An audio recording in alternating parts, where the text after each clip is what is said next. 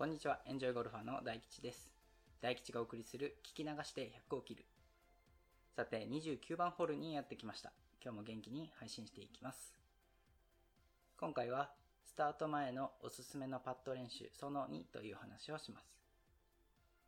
前回の配信で、4方向からのパット練習というのを紹介しました。そちらもぜひ聞いていただければと思います。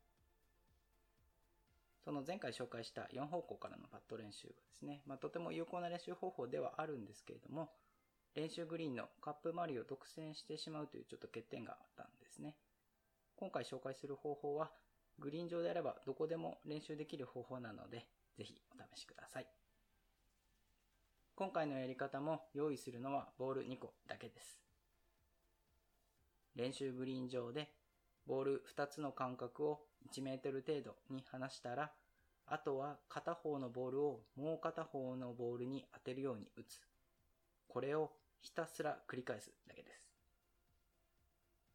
これは以前女子プロゴルファーの松森彩香プロがテレビで紹介していたやり方なんですが、私も試してみてとても面白いやり方だったので今でも真似しています。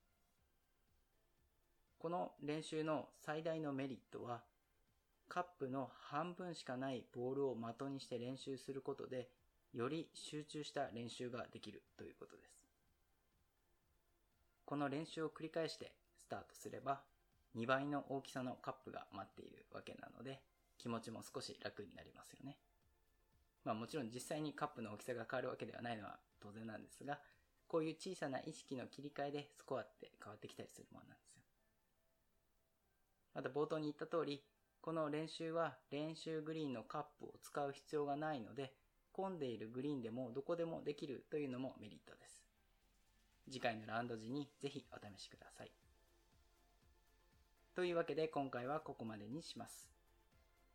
次回30番ホールはドッグレッグホールの攻め方という話をします。100切りに関する考え方、マネジメントなど私が経験してきた様々なことをラジオを通して発信していきます。もしよかったらこのチャンネルや Twitter をフォローしていただければ嬉しいです。ここまで聞いていただきありがとうございました。また次のホールでお会いしましょう。